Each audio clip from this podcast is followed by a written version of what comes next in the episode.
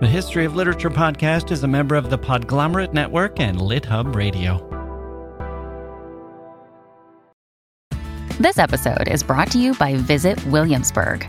In Williamsburg, Virginia, there's never too much of a good thing. Whether you're a foodie, a golfer, a history buff, a shopaholic, an outdoor enthusiast, or a thrill seeker, you'll find what you came for here and more.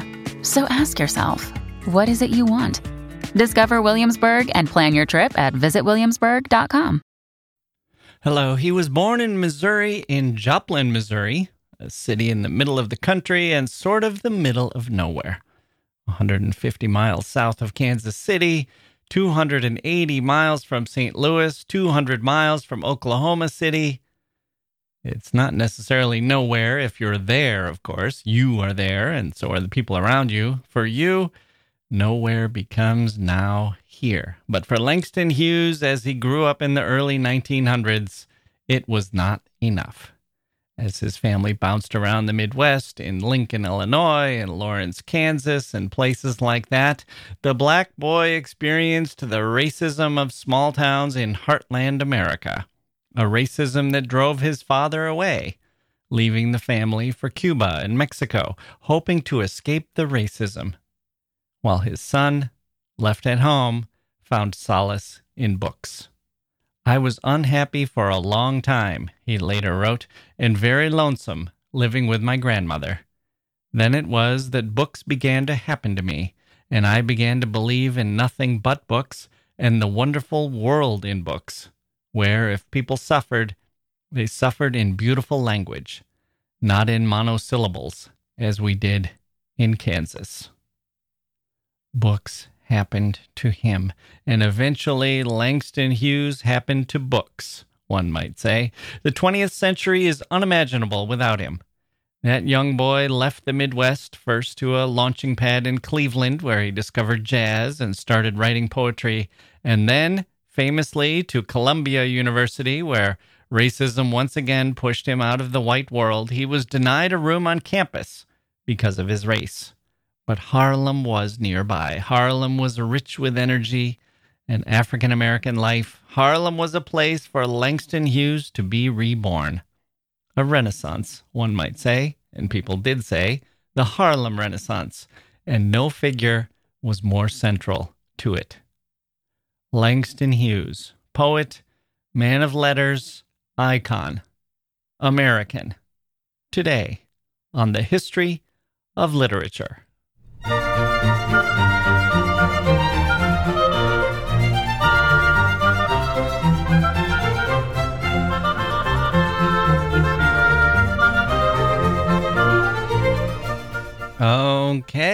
here we go. Welcome to the podcast. I'm Jacke Wilson, host of the show. Thank you for giving us a try. I forget sometimes that some of you are brand new, but a lot of you are. Welcome to everyone. And to those of you old stalwarts there since the beginning, or those crazed binge listeners, the completists who've listened to them all, wow, thank you. It feels good to know that this is a community of listeners and lovers of literature, and I hope you feel the same way.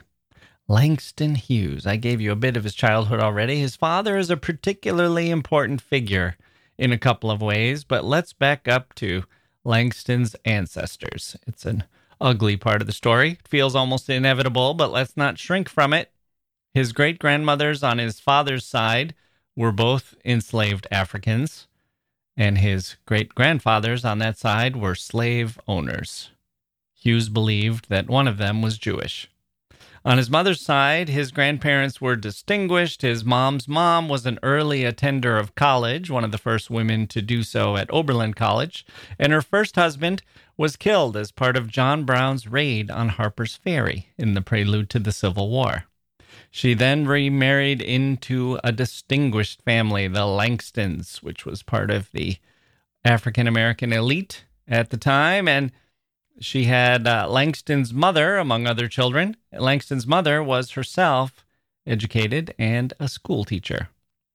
Langston's father does not seem to have been a happy man. According to Langston, his father didn't like black people much, which Langston found strange. He didn't share this view.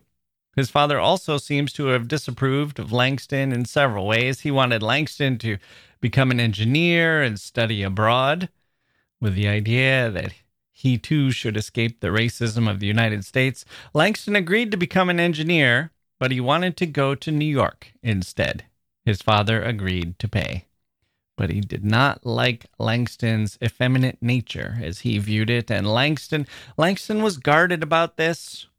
And once again, we don't know anything for sure, as is the case with so many of these writers we've looked at. It's a little hard to speculate, but we know Langston wrote some poems, unpublished ones, that suggest that he might have been gay or attracted to men, at least. Some biographers think he was, conclude that he was closeted. Others think he was not so much closeted, but asexual or passive, sexually passive. It's an important part of his life, we assume, but it's not clear where exactly it left him. It reminds me a bit of our study of Henry James. Was he gay and not permitting himself to feel it out of guilt or shame or fear, which was real?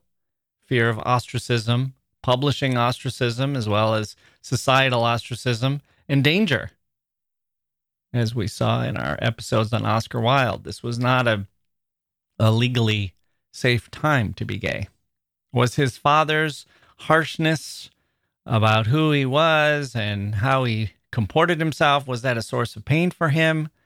Was he most what stifled his self-expression? Was it that fear of legal jeopardy or losing out on his publishing status or was he was he closeted even to himself or was he someone who was not all that troubled focused on other things. It's very hard to know. I'm glad those days are not quite over, but in our past. They've changed. Things have changed somewhat for the better. It's awful to read of someone with as much talent and energy as Langston Hughes and to think that a part of him, someone who was so open and so honest in so many other ways, and then to think that a part of him might have been not a source of pleasure and giving and connection with other people, but something negative. This damn world of ours keeps throwing the worst obstacles at people, including the poets. And yet, poets, like everyone else, have somehow managed to muddle their way through and even to thrive. Hughes lived with his father for a year in Mexico after graduating from high school, trying to talk him into his plan to study at Columbia. And then, when his father finally agreed to pay the tuition, Hughes left for New York City. He arrived there in 1921 at the age of 19 or 20, and he started school. By 1923, he had left school. He was working on a ship, which took him to Africa and other places. He had a romance with a British educated African named Anne Marie, and for a while he lived in England. He returned to live with his mother, who was now in Washington, D.C., and he made an interesting choice. When he was there, he he was not a college graduate, but he was intelligent and capable, and he got a job working for a black historian named Carter Woodson, who led the Association for the Study of African American Life and History. One might think this kind of a job would appeal to Langston and, and maybe even set him on a path of doing something similar, following in the footsteps of this man he was working for. But what he found was working as Mr. Woodson's personal assistant didn't give him enough time for his own writing, for his poetry. He'd been writing poetry since high school, and he'd kept writing it at Columbia, even as he eventually dropped out of the engineering business. And he was now still writing. Had been writing ever since. So instead of this this white collar job with the black historian, he quit and worked as a busboy at a hotel, which gave him more time and one suspects put him in touch with the kind of people he wanted to be around as well. His poetry was being published in magazines and was about to be collected into a book. He went back to school at a historically black university in Pennsylvania, Lincoln University, and then he headed back to New York City and his beloved Harlem, a place he'd always, or already, I should say, been representing in some sense through his poetry and essays, which were helping to make Harlem a cultural center. It was now 1929. The stock market was about to crash, but Langston Hughes was still on the rise. Let's hear some of those essays and poems from the 1920s, hear about the essays and actually hear the poems, and we'll see what kind of literary figure Langston Hughes was in his run up to the age of 30 after this.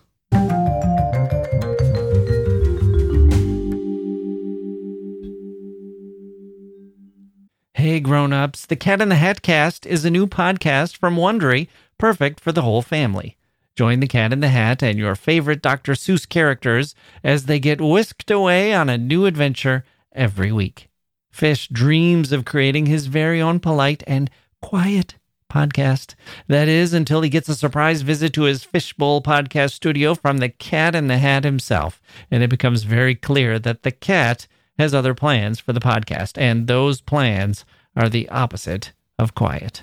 The cat may be disruptive, but it turns out he's also a great help to get fish out of all kinds of predicaments. Bursting with music, silliness, and rhymes, the Cat in the Hat cast encourages us all to find fun that is funny in every episode. Sing along to new favorite songs, try your luck at Titanic tongue twisters, have some fun with wondrous wordplay, and most importantly, bring your family along for all of the adventures in the Cat in the Hat cast. Follow the Cat in the Hat cast on the Wondery app or wherever you get your podcasts. You can listen to the Cat in the Hat cast ad free right now by joining Wondery Plus in the Wondery app or Wondery Kids Plus in Apple Podcasts. Hughes, of course, was black, or as he often put it in the lexicon of his day, a Negro, and proud of it. In an early essay, he set forth his views on a question that has always haunted poets in one way or another Who am I? Who am I trying to be? What voice do I have? Who am I writing on behalf of? And who am I writing for? And this question, or these questions in particular, are dicey ones in a society like the America of Hughes's day, or the America, period dominated as it is by white men, especially in Hughes's time. This isn't just limited to poetry, by the way. You hear people say, I don't want to be the first woman senator, I want to be a senator. Or, I don't want to be the best Asian American filmmaker, I want to be an American filmmaker or a filmmaker, period. Or, I don't want to be an African American novelist, but a novelist. We see it with regions as well. I don't want to be a Southern American novelist. I want to be an American novelist, Jewish American, Indian American, all of the, call it the question of the hyphen or the dilemma of the qualifying adjective. In a way, how you're labeled is out of your control. You can insist on being called something or treated in a particular way, but others decide. You don't always get to say what they're going to call you. What Hughes was getting at, though, his essay was not just how authors are viewed or categorized or how the publishing world or academia treats them. He was getting at the decisions that artists make. What's underlying the desire to be an American poet, quote unquote, as opposed to a Negro American poet? If we're talking about, hey, no need to to label me as such or qualify me in a particular way. I'm as American as you are. And just because you're white and straight and male or whatever else makes you who you are, free from that extra adjective, allowed to be allowed to just be an American, plain and simple. Well, I want to claim that for myself and say that I'm an American, plain and simple. That's one thing. Hughes, though, saw something else. He saw poets, black poets, who said, Hey, I don't want to be a Negro American poet. I just want to be an American poet. And what they had in mind was to write race out of their poems. They wrote poems that if you read them on a page anonymously, you would not know that they were by a black poet. No references to black people, formal verse and meter in the style of the day, generic subject matter that could have been observed or imagined by anyone of any race. Hughes in that essay didn't name names, but I've seen the suggestion that he was referring to Countee Cullen, a fine poet who was writing in that tradition. Formal meter, European style verse. And Hughes said to such a poet, Are you bending yourself to white culture? Are there whispers in your mind that say white poetry is the best? Being white is better. White is the standard. White is what I want to be? Are you erasing part of yourself to do that? In 1926, Hughes wrote, quote, We younger Negro artists who create now intend to express our individual dark skinned selves without fear or shame.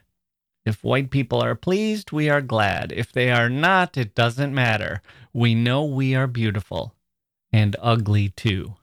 End quote. And ugly too. That's an essential part of understanding the other thing that Hughes wanted. Not a poetry where black people were held up as good because they could talk just like white people and act just like white people and become just like white people, indistinguishable from them. But also, not where black people were elevated into some kind of higher realm of suffering and sainthood. Those were the two obstacles standing in the way, he thought saints and stereotypes. Or I should say, the tendency to turn black people into one of those two categories. One elevates, the other minimizes, but both are reductive. And the third obstacle, which is harder to pin down, that's the one I mentioned first standardization. He called that temptation or impulse to be as little Negro and as much American as possible, as he put it. He called it the mountain standing in the way of any true Negro art in America. When Hughes looked at poetry, he was putting it in the context of the other arts he was seeing, and he saw the jazz, he saw the blues, he saw dancing, he saw movement, he heard the speech patterns, he felt the electricity of Harlem. And he said, Why not this? Why not this for poetry? Why not this as the basis for poetry and art? Why not harness this and express it with joy and without apology? In his words, quote, Jazz to me is one of the inherent expressions of Negro life in America, the eternal tom tom beating in the Negro soul, the tom tom of revolt against weariness in a white world, a world of subway trains and work, work, work, the tom tom of joy and laughter and pain swallowed in a smile. Yet the Philadelphia clubwoman is ashamed to say that her race created it, and she does not like me to write about it. The old subconscious white is best runs through her mind. Years of study under white teachers, a lifetime of white books, pictures, and papers, and white manners, morals, and Puritan standards made her dislike the spirituals, and now she turns up her nose at jazz and all its manifestations. Likewise, almost everything else distinctly racial. She does not want a true picture of herself from anybody. She wants the artist to flatter her, to make the white world believe that all Negroes are as smug and as near white in soul as she wants to be. But to my mind, it is the duty of the younger Negro artist, if he accepts any duties at all from outsiders, to change through the force of his art that old whispering, I want to be white, hidden in the aspirations of his people, to why should I want to be white? I am a Negro and beautiful. End quote. Okay, let's hear some of Langston Hughes and his jazz inspired poems, starting with one published in 1921, written when he was a teenager, riding on a train through that Midwest that had formed his childhood and adolescence. This was as he headed to Mexico to visit his father, and as he was crossing the Mississippi, or so it is said. The Negro speaks of rivers. I've known rivers. I've known rivers ancient as the world and older than the flow of human blood in human veins. My soul has grown deep like the rivers. I bathed in the Euphrates when dawns were young. I built my hut near the Congo and it lulled me to sleep. I looked upon the Nile and raised the pyramids above it. I heard the singing of the Mississippi when Abe Lincoln went down to New Orleans, and I've seen its muddy bosom turn all golden in the sunset. I've known rivers, ancient, dusky rivers. My soul has grown deep like the rivers. It's a beautiful poem, a tribute to the ancient dusky origins of a soul then residing in the body of a poet, a, po- a, body with black skin and a deep sense of history. We can feel, we can all feel this way that we stretch back through time, but Hughes puts a special spin on it right there in the title. The Negro speaks of rivers. Abe Lincoln, a white man, makes a cameo, a white hero. He might travel on the Mississippi, but look at the black history that runs alongside him. Those who heard the singing of that river, those who also raised the pyramids, built huts near the Congo, bathed in the Euphrates. Maybe a group of white people stood on the banks of the Mississippi, waving at Honest Abe as he passed by, seeing only him, reading about history and imagining only white skinned people in that history, or painting scenes from the Bible and making everyone look European. But the black soul was there all along, listening, watching, building, bathing. Since before human history, the black soul was there, and it's matured, it's enriched, it's mysterious and full of ancient knowledge. It's grown deep like the rivers themselves. There's a surface, and there's a whole lot underneath history, wisdom, power. It's sort of a a perfect poem in its way, not formally perfect necessarily, but there isn't a single word or single sound out of place. And in that sense, it's more perfect than a formally perfect poem because a formally perfect poem can become a little sing songy, right? Depending on the meter. Should a poem comparing a soul to rivers stretching back through historical time, should that poem bounce along and rhyme? Or should it repeat itself here and there for emphasis as it slowly extends, impressing us with its solidity and movement, I would argue for the latter. And we should say that Hughes here owes a debt, perhaps, to Walt Whitman, who stretched American poetry out of that rigidity, let it overflow those walls.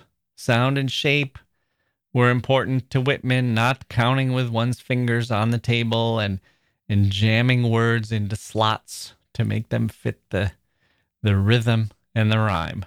Followed the subject and the speech and the thought and the breathing of the speaker.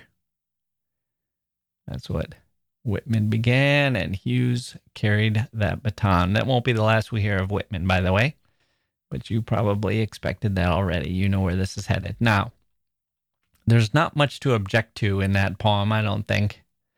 I'm not sure anybody really objected to it. It's such a a beautiful poem. But as Hughes went forward, following his path, his desire to be a Negro poet, proudly so, and happy to be among the workers and not just the talented tenth, the elites, the middle class, happy to be at the jazz clubs and the dance halls and working as a hotel busboy and among those who weren't trying to be as standard as possible, meaning as acceptable to white people, but trying to be free, to be loose, to follow their own hearts and the culture of those around them.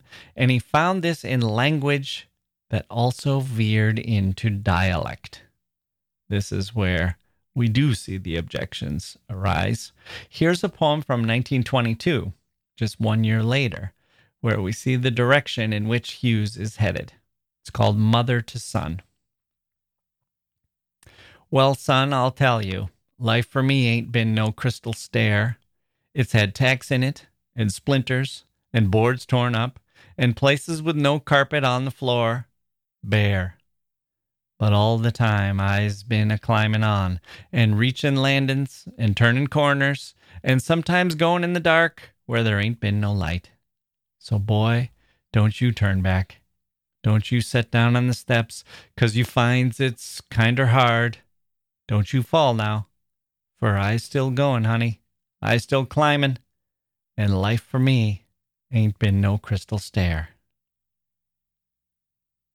Two things stand out. First is the story, the speaker, a durable woman, a survivor, a mother who's having that moment of reckoning with her child. One can imagine the child saying, Leave me alone, stop hounding me, why are you so hard on me? Other kids don't have to work this hard or study this hard or excel the way you want me to? Why can't I be like them? And what do you know? You don't understand, you grown up. The second thing, this is her comment to him, her words of wisdom. Second thing is that this is a black woman. We know not from the text or the title, but from the dialect. This could be life hasn't been a crystal staircase instead of life for me ain't been no crystal stair. It could be I've been climbing instead of I've been a climbing on. for Hughes listening to the voice he heard, the voice of not just a woman and a mom, but a black woman, a black mom, a particular black woman rooted in a time and place and socioeconomic class. This is the voice to use. You can imagine that other black writers and critics would say, Hang on, hang on, aren't you the one who told us about stereotypes? Isn't this a stereotype? Not all black people talk like this. Why use the word ain't? and feed into that stereotype. Hughes collected this criticism. He says, My book was well received by the white critics, but the Negro critics did not like it at all. And he gathered and listed the headlines. The Pittsburgh Courier, quote, ran a big headline across the top of the page. This is in all caps. Langston Hughes's book of poems trash. End quote. Oh, I hope. What a what a title! What a review! What a title for the review! I hope that made Langston laugh a little bit, at least at the directness of that. Wow, Langston Hughes' book of poems trash. Maybe that's tough for a poet. Maybe he couldn't even smile at it. But isn't that a little like? Isn't that a little like Spinal Tap? hearing the reviews of their album Shark Sandwich. The review you had on Shark Sandwich, which was merely a two word review, just said shit sandwich.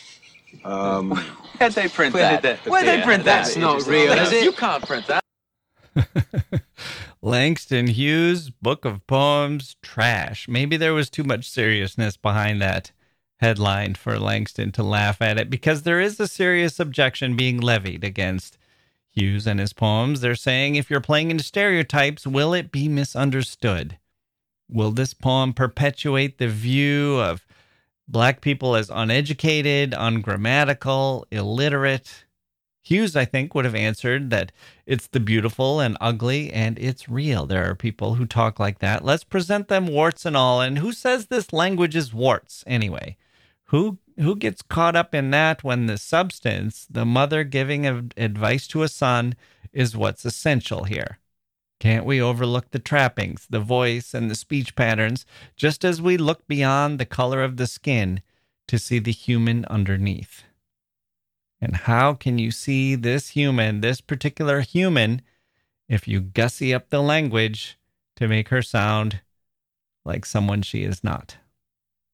The Pittsburgh Courier wasn't the only black paper to criticize Hughes. The New York Amsterdam News ran the headline Langston Hughes, the sewer dweller. And the Chicago Whip said he was, quote, the poet low rate of Harlem, end quote. Hughes gathered those together, put them into an essay, and then summarized the other reviews like this quote, Others called the book a disgrace to the race, a return to the dialect tradition, and a parading of all our racial defects before the public. The Negro critics and many of the intellectuals were very sensitive about their race in books, and still are. In anything that white people were likely to read, they wanted to put their best foot forward, their politely polished and cultural foot, and only that foot. And yet, Hughes went forward undeterred and following his path. It's hard to overstate just how influential music was to him in this respect. The music that he was listening to was black, it was composed by black people, performed by black people, it originated from black culture. Enjoyed by white people too, but black people were undeniably leading the way. Both blues and jazz had this cultural pedigree. Both were unapologetic about it, and Hughes followed that lead. Here's a poem called The Weary Blues from 1925. The Weary Blues. Droning a drowsy syncopated tune, rocking back and forth to a mellow croon, I heard a Negro play. Down on Lenox Avenue the other night, by the pale, dull pallor of an old gas light, he did a lazy sway.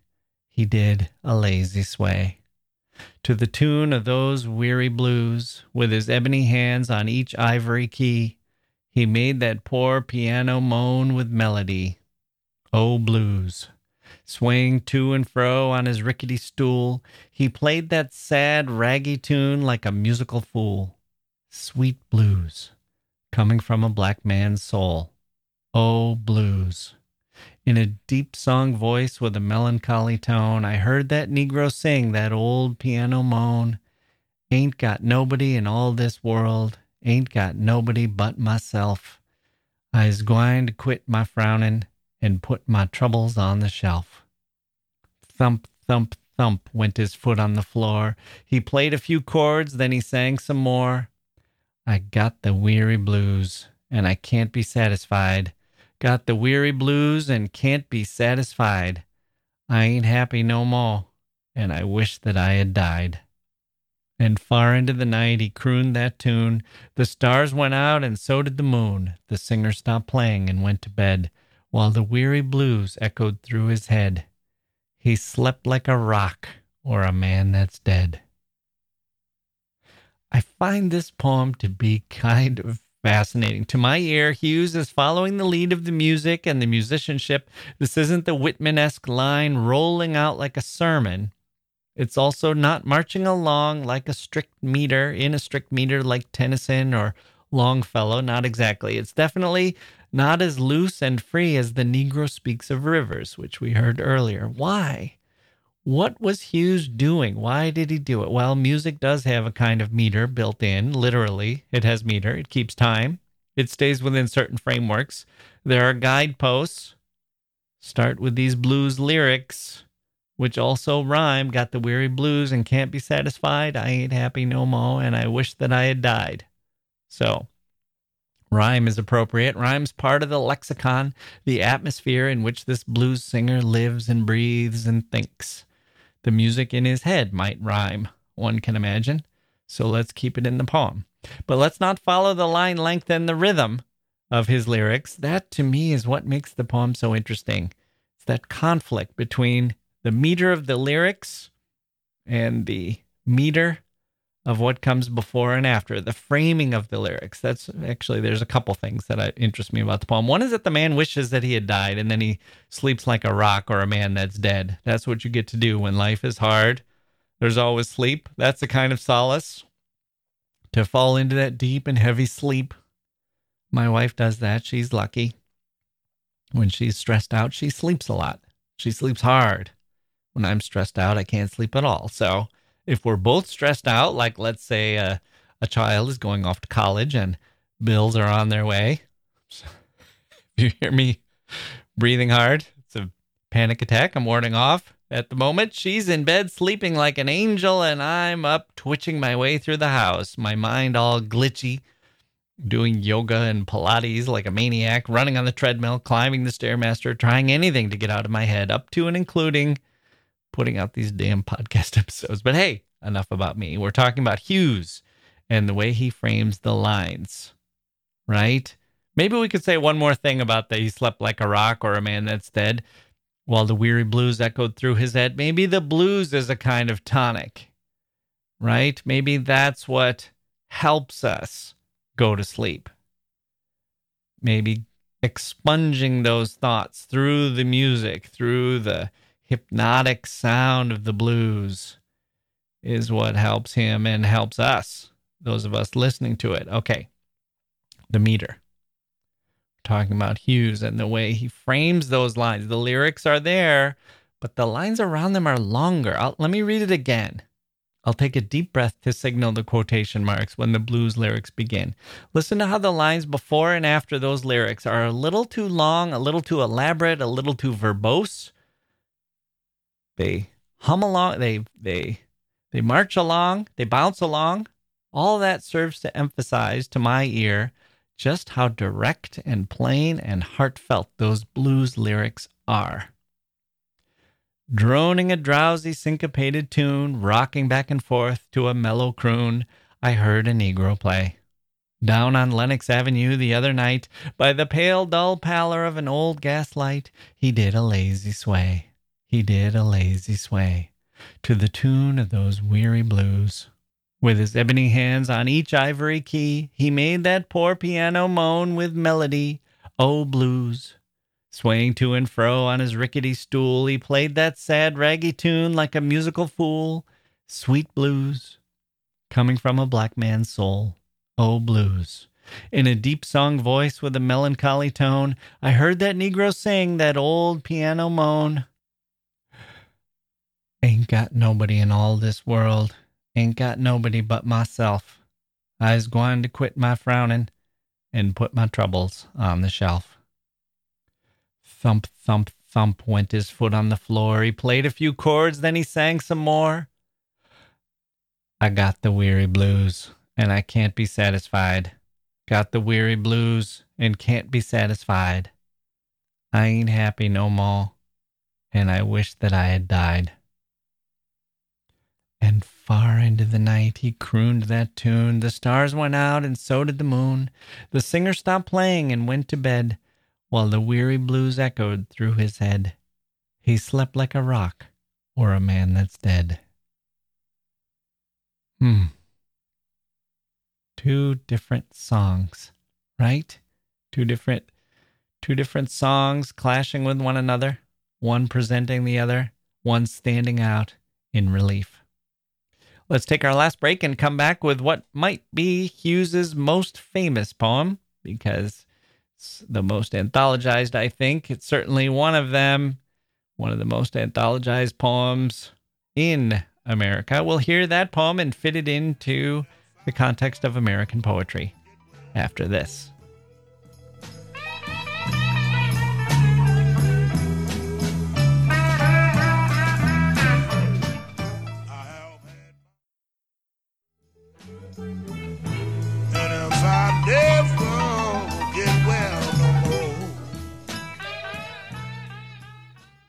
Okay, we're back. You might remember this poem from school. I think there are many textbooks that run Walt Whitman's I Hear America Singing on one page and follow it up with this one from 1926 by Langston Hughes. I, too, it's called.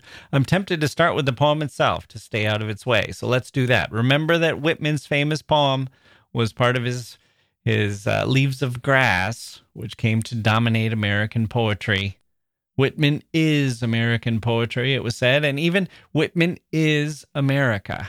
We heard all about that a few uh, weeks ago in our some of our Whitman episodes. So here we go. Langston Hughes. I too. I too sing America. I am the darker brother. They send me to eat in the kitchen when company comes, but I laugh and eat well and grow strong. Tomorrow I'll be at the table when company comes. Nobody'll dare say to me, eat in the kitchen then. Besides, they'll see how beautiful I am and be ashamed. I, too, am America. It's a wonderful poem, so effective in its short and powerful declarations. It's hard to believe it's almost a hundred years old. A lot has changed, and a lot has not. Okay, so the first thing we notice is that it does not follow the Whitman-esque line. It has its freedom, but not its length. You might recall from one of our Whitman episodes how Whitman's poems unfurled like those scrolls that comedians use when they're wearing tights and robes from some other century. And they say something like, here's a, a list of the people's grievances to a king and they hold one end of the scroll and they drop the other end and the, the thing rolls across the room. It's 10 miles long. That's Whitman. Long lines delivered like a, a preacher on a stem winder, cataloging the universe, starting in Brooklyn and reaching for the heavens. Some of Hughes's, uh, some of Whitman's poems are long. Most of them are. And this poem, I Hear America Singing, is not that long what is it about a dozen lines or so but you you'll get the idea when you hear it. Let's go ahead and hear the whole thing. I hear america singing by walt whitman. I hear america singing the varied carols i hear those of mechanics each one singing his as it should be blithe and strong. The carpenter singing his as he measures his plank or beam. The mason singing his as he makes ready for work or leaves off work. The boatman singing what belongs to him in his boat, the deckhand singing on the steamboat deck, the shoemaker singing as he sits on his bench, the hatter singing as he stands, the woodcutter's song, the plowboy's on his way in the morning or at noon intermission or at sundown, the delicious singing of the mother or of the young wife at work or of the girl sewing or washing, each singing what belongs to him or her and to none else. The day what belongs to the day. At night, the party of young fellows, robust, friendly, singing with open mouths their strong, melodious songs. Here we go, America. I like this poem too, by the way. Here we go, America. The sun is bright, the grass is wet with dew, the sky is a gorgeous American blue, and the workers are out there singing, Happy people, eager and unafraid. Hallelujah. Look at America. Open mouths and big muscles and energy and work and let's go reshape the planet, forge it in the smithy of our souls. And Hughes says, Good Lord, white people, remember the rest of America. Not slaves anymore, maybe, but maybe not part of this parade of whistle while we workers either. Remember who else is here compared with those lines, the delicious singing, the woodcutter, the plowboy, the shoemaker, the mother, and all the rest singing with their open mouths, there's a guy standing in the corner, watching, waiting his turn. Not quite smoldering, maybe, maybe not resentful, but damn it, he has a reason to be if he is. It's a manifesto of sorts, a bit of a warning. I'm growing strong, says Hughes, but mostly I see it as just I'm forgotten, I'm invisible, or at least overlooked. I'm shunted off to the side, but that doesn't mean I'm gone. I'm gonna laugh and eat and grow strong. I've I'm here and always have been. Oh, we go back hundreds of years, don't we, Mr. Whitman? Or should I pronounce that white man? You and I in America, we go back centuries, don't we? Well, guess what? You're America. You sing America, and I'm America too, and I sing it too. We're in this together, like two people cinched together, like two lovers dancing, or two long lost relatives in a tearful embrace, or Holmes and Moriarty in a death clinch falling down Reichenbach Falls. I'm in the corner. I'm in the other room, but I'm still here and I'm coming up and I'll be part of every song you sing. Soon enough, you will not just see how beautiful I am, you'll be ashamed at the way I was treated. Although his poem, I Too, is brief and narrow and tight compared with Whitman's, it's not a big, long catalog. Hughes had a similar expansive view of the people he wanted to write about. He didn't have Whitman's, oh, what a beautiful morning gusto in I Too, but he had his comprehensive ambition. He just wanted to write about black life, which was one of against the odds toughness and underdog survival. He put that in his poems. His poetry, he said, is about, quote, workers, roustabouts, and singers, and job hunters on Lenox Avenue in New York, or 7th Street in Washington, or South State in Chicago. People up today and down tomorrow, working this week and fired the next, beaten and baffled, but determined not to be wholly beaten, buying furniture on the installment plan, filling the house with roomers to help pay the rent, hoping to get a new suit for Easter and pawning that suit before the 4th of July. End quote. It's a novelist's eye for subject and detail, delivered here with an essay, but delivered elsewhere by Hughes in a poet's economical and lyrical voice. Hughes also wrote novels and short stories, along with the essays we've been referring to and quoting. He was very successful in his time. I read that he was the first black American to make a living at writing and lectures, solely from his writing and lectures. He never really made it with the black critics in his day. The view of him that we saw earlier in the headlines, he was always controversial. Maybe it would have been impossible to walk that tightrope. It's one or the other. You use dialect or you don't. And if you're a critic, you object to dialogue or you don't. If you use dialogue, dialect, therefore, you have critics. And if you don't, you risk criticism on the other side, or it doesn't feel true to you. Feel like you're transforming the characters you want to write about into a kind of language that they didn't use. What he did have during his lifetime was love from black people, black readers. He was popular among them. They believed he spoke for them, for millions. He had a troubled personal life, was full of relationships that fell apart, seeming need to pull people close and then drive them away.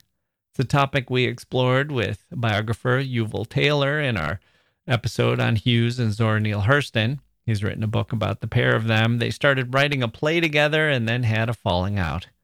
I think that falling out probably hurt Zora more than it hurt Langston. Hughes was the one whose approval everyone else wanted. We saw the reverence that the younger generation of black writers had for him in our episode on Lorraine Hansberry, who wrote to him so respectfully to ask if it was okay with him if she used his phrase, a raisin in the sun, as the title of her play. Of course, he said, use it with my pleasure. That poem is called Harlem, and it's a good way to finish. Harlem by Langston Hughes. What happens to a dream deferred? Does it dry up like a raisin in the sun, or fester like a sore and then run? Does it stink like rotten meat, or crust and sugar over? like a syrupy sweet. Maybe it just sags like a heavy load. Or does it explode? That last line is in italics. Does it explode? We all know what dreams deferred can do eventually. With Hughes, we see what happens with undeferred dreams. Those can explode too.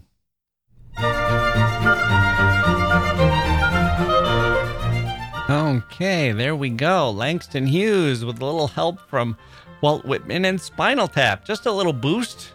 Maybe the first appearance they've made on our show. Welcome to them and to Rob Reiner, or as he's called in the movie, Marty DiBergi. My thanks to Marty and Nigel Tufnell and David St. Hubbins for being here today. And of course, two more thank yous, or five million and one thank yous, however you're counting.